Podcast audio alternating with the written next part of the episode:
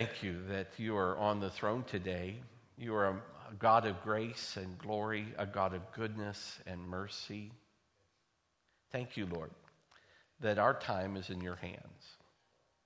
Father, my prayer today is that you would help each of us to reflect on who you are and your purposes for our lives. That, Lord, your church would rise up in affirmation of uh, its love for you, its commitment to your word, and that, Lord, we would be a people of truth and truthfulness, a people of grace and compassion, and that, Lord, we would uh, be a people of faith in this, in this time. Lord, I pray that you would forgive us. I see many who uh, have, in, in some ways, Lord, uh, maybe uh, been challenged uh, this week, who, who may have allowed themselves to demonstrate attitudes that were less than walking worthy of the manner of the gospel of Jesus Christ. Lord, deliver us from that temptation on both sides, whether we win or whether we lose. We know that, Lord, when we belong to you, ultimately, Lord, your kingdom comes. Your will will be done on this earth as it is in heaven. And so, Father, we, we rejoice in that certainty. Father, I pray uh, for our church. I pray for its needs. I pray that, Lord, and I thank you for those who have continued to give faithfully and sacrificially to our, our ministry. I pray, Lord, for those who, who are tempted to forget us and tempted to, to maybe just uh, uh, move on and, Lord, uh, uh kind of settle into a routine that, that, that excludes you. And, Lord, you're called to be gracious and giving and engaged and involved and, and, and committed to service, committed to discipleship. Lord, I pray that you would instill in us a hunger like we've never had before to know you, to know your word, to grow in that word, to be bold in our faith and our confidence in you, and that, Lord, we would not grow weary in doing good. That, Lord, we would not neglect this, this habit of gathering together, whether that's online or in person that, Lord, we would take our role as Christians seriously. That, that, Lord, we are called forth to worship you and lift you up. And, Lord, I do pray that this morning, even, we would make much of Jesus. We pray, Lord, for uh, Joe Biden and Kamala Harris. We pray, Lord, that you would minister to them as they take on this mantle of leadership. Lord, I pray that you would allow them to uh, find you and experience your grace. That, Lord, you would lead them in a path of righteousness. And, Lord, where, where they are uh, headed down a different direction from your purposes, that, Lord, you would make that clear. And that, Lord, you would allow your church to stand firm and to stand up. But, Lord, in those areas where we can, can uh, uh, work together, Lord. I do pray for a sweet spirit of unity and a new sensitivity to one another to arise in our nation as never before. We know that, Lord, ultimately that happens at the cross, where the level field, Lord, reminds us that we are all sinners in need of your grace.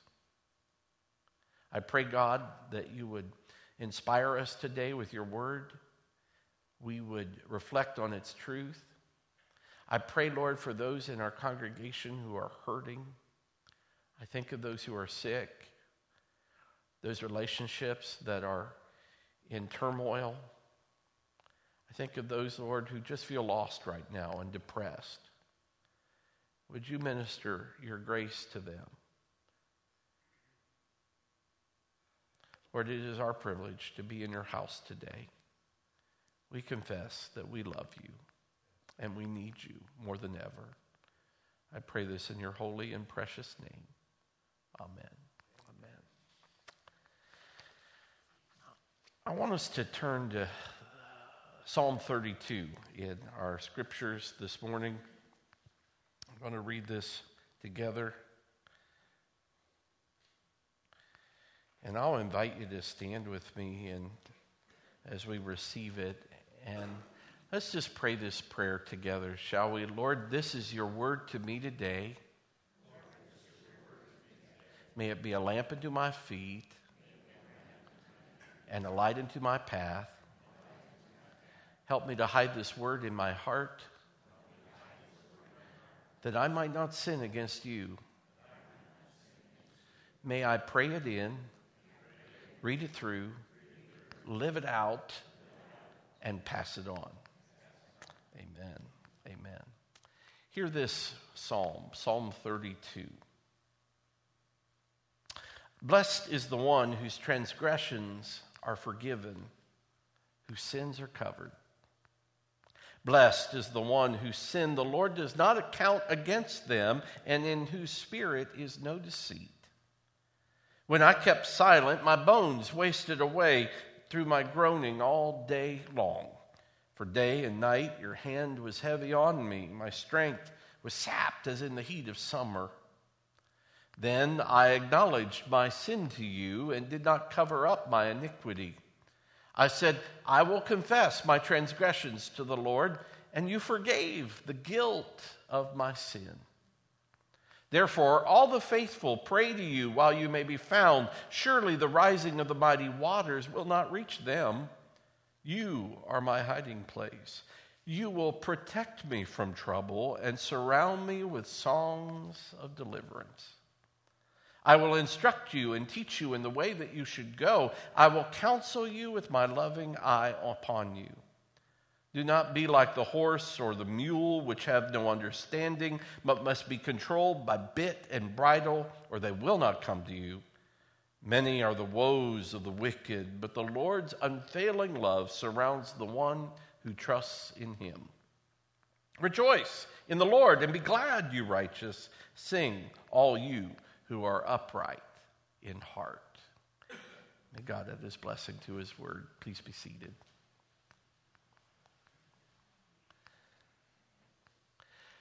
For a short season, we are going to spend some time in the Psalms over these next few weeks. And the Psalms are, in fact, a collection of songs. In fact, uh, the book of Psalms was considered to be the hymnal of the early church. And most of them you will find were written by David. Now, you know the story of David. He was a, a shepherd, a, a warrior, a king, but he was also passionate about worship, a musician. Now, I don't know about uh, what kind of music you necessarily like. When I was a teenager, I would take a cassette tape. Remember those things, cassette tapes, and put them in this this uh, uh, recorder. Wait on the radio for a good song to come on, and then press press record and, and try to tape that song. And then I'd sit there and wait for the next song that I liked to come on, and then I'd press record again. And what we called that was a mixed tape. It was a mixtape. Young people, you have no idea what I'm talking about. I realize that. But of course, now we, we have those playlists on our, our, our, cell phones. We carry them on our cell phones, and it's all digital. And some of our older folks have no idea what I'm talking about right now. But, uh, but on my phone, I have a couple of different worship playlists, songs that I like to, to listen to. I have a Johnny Cash playlist. Uh, I have a Taylor Swift playlist, all confession time here. That might surprise some of you, but shake it off. You'll get over it, okay? but, but the thing about a playlist is this is what you kind of listen to over and over again. And that's what these Psalms should become for us.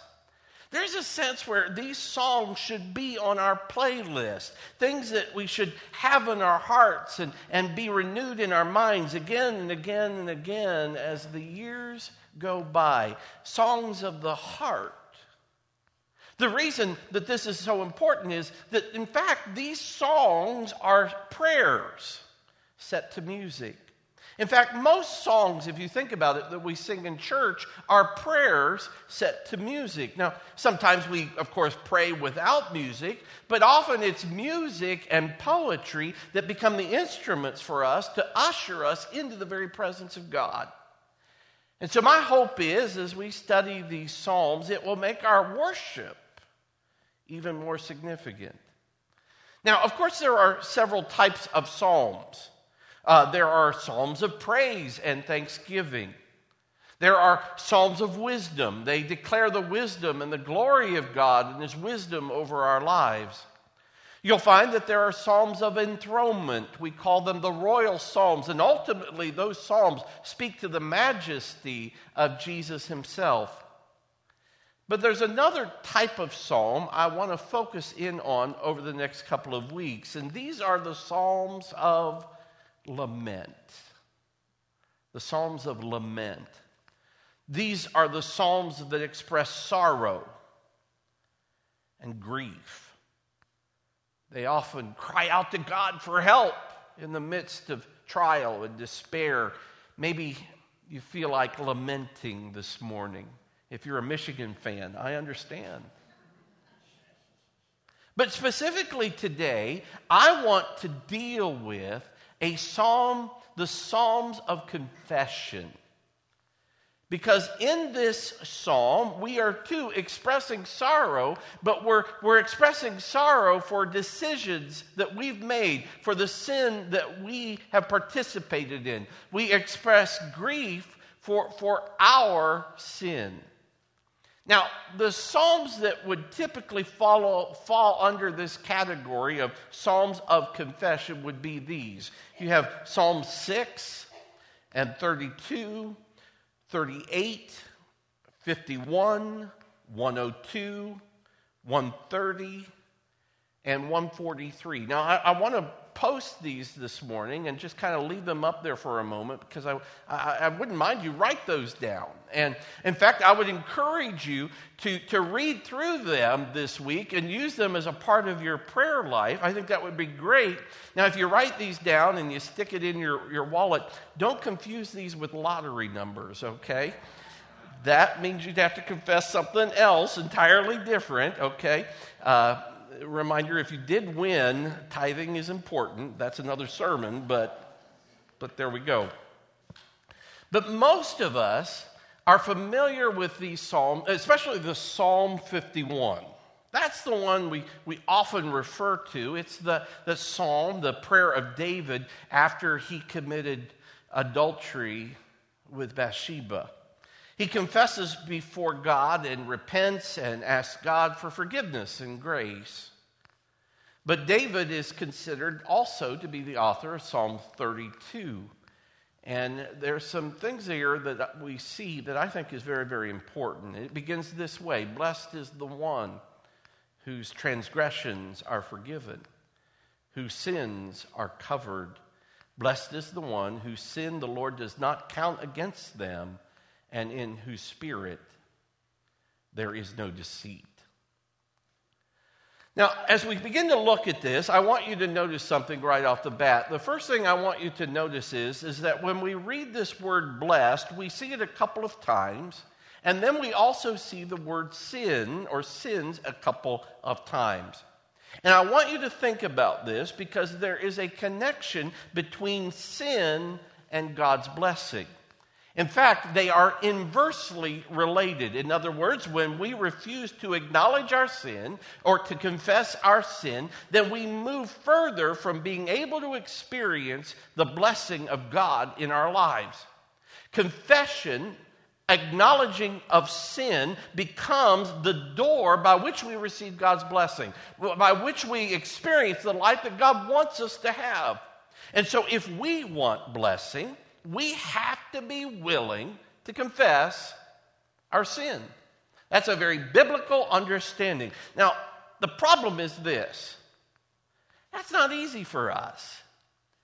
In fact, we don't like to use the word sin. And I could talk a lot about this, but we, it's interesting how we use language and, and in fact, what we see in our society today is we often, instead of, we'll, instead of using the word sin, we'll call it a what? A mistake.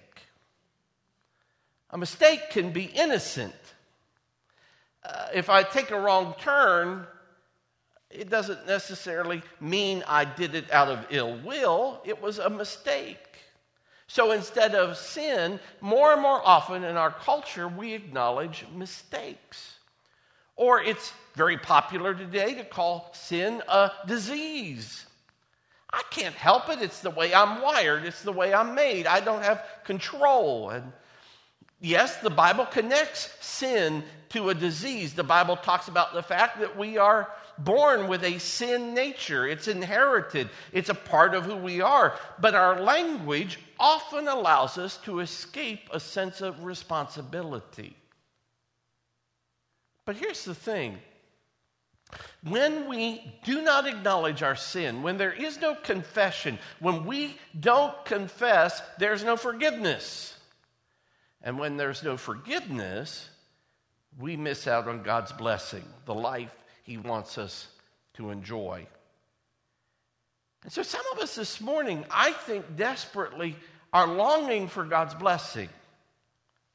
And maybe what we need to do is look at ourselves and stop calling our behavior a slip up, an error in judgment, a mistake, but rather be honest and say, I've sinned. Augustine, in his book Confessions, which was written about 400 AD, said this. He said, My sin was all the more incurable because I did not think myself a sinner. You see, if we don't come face to face in our lives with a diagnosis, we're never going to be ready for a cure. Where have I sinned and what have I done?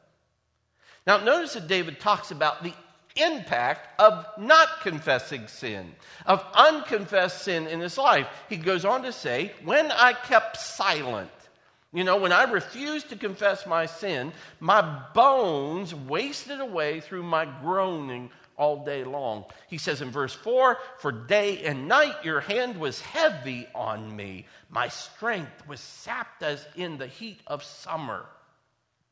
You remember in David's story with Bathsheba, he went for almost a year before he finally confessed his sin. So David knew very well the weight of guilt and the damage it could cause in his life. And for just a moment, I want us to think about the weight of unconfessed sin in our lives.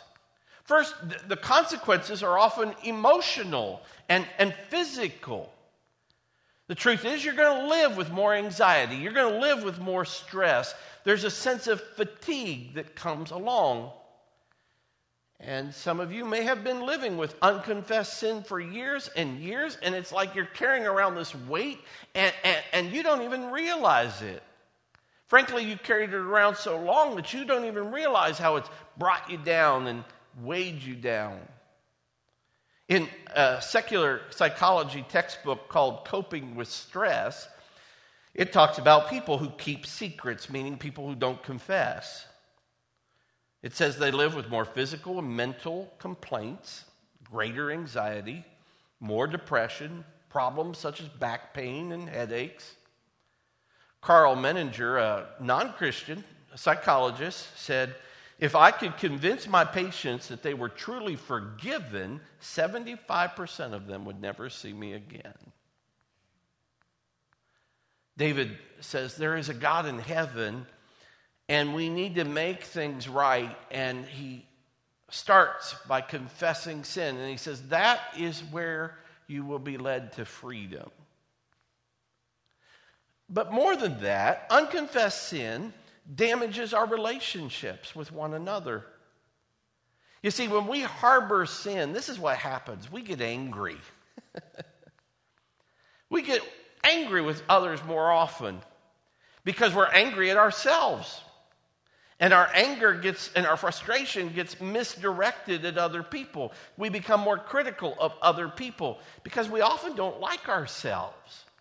And if we're living with guilt and shame, well, the reality is we want others to have to live with guilt and shame too. Uh, another thing that happens is we avoid people. I suspect that David avoided Nathan the prophet often. Being around certain people reminds you of your sin, and you'd rather just not be around them. So there are relational consequences. But then, and let's not forget this, there are spiritual consequences too. Sin becomes the barrier that separates us from God. And confession is the only door that we could walk through to get right with God and receive the Lord's blessing. So, David here outlines poetically this heavy toll that has been taken on him because of his unconfessed sin in his life. But then in verse 5, he says, Then I acknowledged my sin. I owned it. It was me. It was my fault. I was wrong. I acknowledged my sin. I acknowledged my sin to you and did not cover up my iniquity. I said, I will confess my transgressions to the Lord. And then he says in verse 5, and you forgave the guilt of my sin. David, at a point, came to, a, came to that moment where he was willing to lay down his pride, and boy, that's the big issue, isn't it? And he was willing to lay down his pride because he wanted to be right with God. He says, I did not cover up my sin. I was uh, reading a, a, short study, actually, it was a little bit longer, but I was reading a synopsis of it called, and I love this title I Cheated, but Only a Little. And in this study, it involved over 4,000 people, and researchers found that people who partially confessed felt worse than people who didn't confess at all. The psychiatrist who led the study said confessing to only part of one's transgressions is attractive to a lot of people because they expect the partial confession to be more guilt relieving than not confessing at all. But our findings showed exactly the opposite. People who partially admit what they did wrong feel guiltier because they do not com- take complete responsibility for their behavior. In other words, they add guilt to guilt. Now they feel guilty about what they did and feel guilty about what they didn't confess. And it just starts to pile on. The Harvard Business Re- Review summarized the research this way. It said, confession is power is a powerful now remember this is the harvard business review said confession is a powerful way to relieve guilt but it only works if you tell the whole truth. You know, the Bible has been saying that for years. 1 John 1 8 and 9. If we confess our sins, he is faithful and just to forgive us our sins and to cleanse us from all unrighteousness. But if we say we are without sin, the truth is not in us. David then tells us how God responds to this confession. It simply says, And you forgave the guilt of my sin. And you know, as I thought about that for a moment, I realized, wow, that's interesting. I want you to think about that. God could have said, or David could have said, You forgave me my sin. But he, he adds a, an interesting phrase there. He says, You forgave the guilt of my sin. And I think that's important. Because some of that, for some of you, that phrase could be very, very instructive spiritually. I don't know about you, but for many of us, we may have grown up in a church that taught that God forgives our sin, but not the guilt of our sin. I don't know if that sounds familiar, familiar to you, but, but God forgives you your sin, but you better feel bad about it and keep feeling bad about it, you better feel guilty enough to keep coming to church and keep working at trying to make things right. God forgives you, but some of you know that kind of forgiveness is like because you live with somebody who says, Listen, I forgive you, but you need to feel guilty about this the rest of your life until you die a miserable death. But you're forgiven. And, and the truth is, this is how, this is how many of us, I think, deal with sin and even God's forgiveness. We don't realize that when God forgives us, what He does with that. That idea that we have to still live in shame and guilt is not biblical. When we find with God, what we find with God is that He not only forgives us our sin, but He frees us from the guilt of that sin. You know, the Bible talks about God forgetting our sin. Imagine that. We have a God who forgets. A God who casts our sins into the depths of the sea, who casts them from as far as the east is from the west. And some of you have had your sins forgiven, but you still held on to the weight of that sin for years and the shame of that sin, day after day, year after year. And I want to just say this morning leave it here. It's time to let God take that weight off of you. That's what Jesus died for. You know, it's interesting in this passage, in fact, that, that David uses several different words to help us understand forgiveness. One of the words he uses, verse 1, is simply the word forgiven. And here's how I would define that it means to lift a heavy burden and carry it away. So that's one word, forgiven.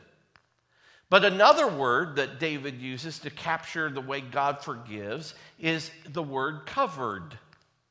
And this is the idea to remove completely from sight. And that's an interesting wordplay, of course, going on here in this passage because David says, I did not cover up my sin. And he comes along and says, But God covered up the sin I didn't cover up. And so the way he describes confession is an uncovering, but the way he describes God's forgiveness is a covering up. So here you have this interesting dynamic. We uncover our sin, God will cover it up with His grace, His mercy, and His love. But until we uncover our sin, we can't receive the covering of God's grace, of God's forgiveness. Now, there's even another phrase that I think is used here to help us understand God's forgiveness. And, and, and, this is what he says He says, Those sins will not count against us. That's so interesting to me because I think about listen, we are dealing with a holy God. He just cannot not deal with sin. He can't accept sin and just dismiss it. And remember, this is in the Old Testament, this is before the cross. But even now, David is looking forward to what God is going to do in Jesus Christ. God doesn't count our sin against us because it is paid for by Jesus on the cross. God takes our sin, He removes it, but it wasn't ignored, it was laid on Jesus. It counted against Him. He paid the penalty on Calvary. He was righteous, declared a sinner. We are a sinner, declared righteous. Verse 6 says, Therefore, man, if this is all true, then let all the faithful pray to you while you may be found. Surely the rising of the mighty waters will not reach them. So David is expressing this truth. If you're a person of faith and you have come to understand this truth, when it comes to confession, he says the time is now to do it. Don't wait for the rising waters. Don't put it off. And here's, and man, if you don't hear anything else I say today, listen to this. Here's what happens a consistent side effect of unconfessed sin is a hardening heart.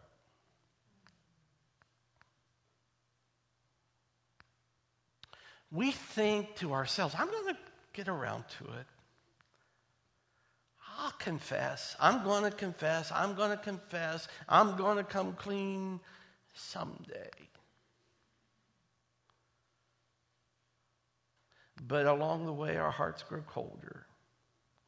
Our hearts grow harder. And eventually we come to a point where we don't want to do it anymore. And I wonder how many in our church right now are living in sin, they know it, and they just don't care. Philip Yancey says one day he was talking to a friend who claimed to be a Christian. He'd been married for 15 years, had three children. And in this conversation, he said to Yancey, You know, I am no longer in love with my wife. And there's this one woman I know, and I'm going to leave my wife, and I'm going to marry this other woman. And the guy said to Philip Yancey, Will God forgive me for what I'm about to do? Now, you, you hear what this guy is saying, of course. Look, I'm going to confess. after I have some fun, after I do what I want to do, I'm going to get around to it. Just want to make sure God will forgive me when I confess, right? Down the road. I mean, that's kind of God's job. That's the way it works, right? And that was his plan. Live how I want to live, do what I want to do, and God will forgive me and we'll all be good. Well, it took Philip Yancey a few moments in reflection before he responded. And here's what he said, and I think this is so good. He said, Can God forgive you? Of course. You know the Bible. But what we have to go through to commit sin distances us from God. And there is never a guarantee we will come back. You asked me about forgiveness now, but will you even want it later? Especially if it involves repentance? Can God forgive you? Yes. Will you be the kind of person who wants God's forgiveness? That's another question entirely.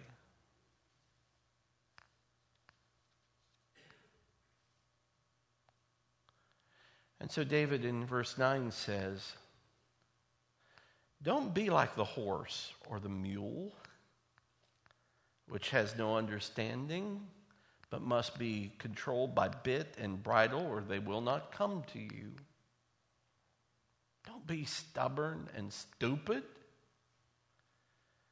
and wait for something to have to jerk you violently back to himself. Don't go down that path. And friend, I, I just want to speak to that person who in some way right now is contemplating sin. I'll get around to confessing it someday. God is speaking to you right now.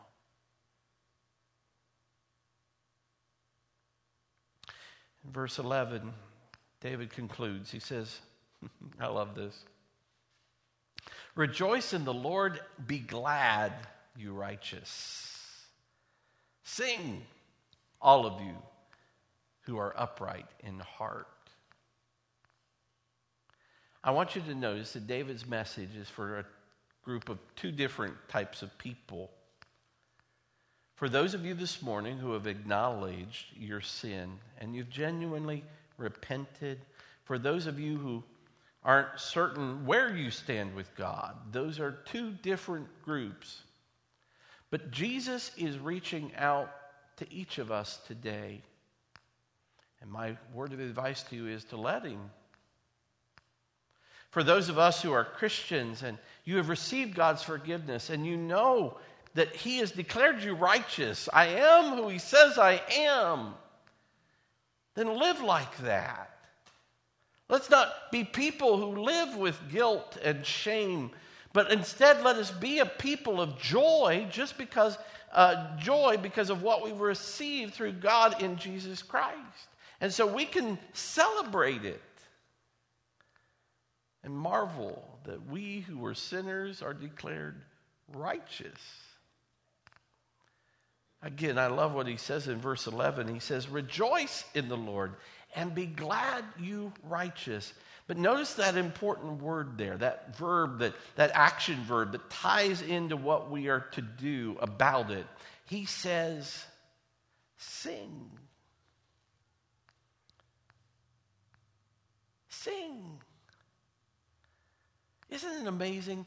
So here you have this song of confession that begins with our worst fear. We have to confess, we have to acknowledge our sin. But it ends with rejoicing, celebration, and singing.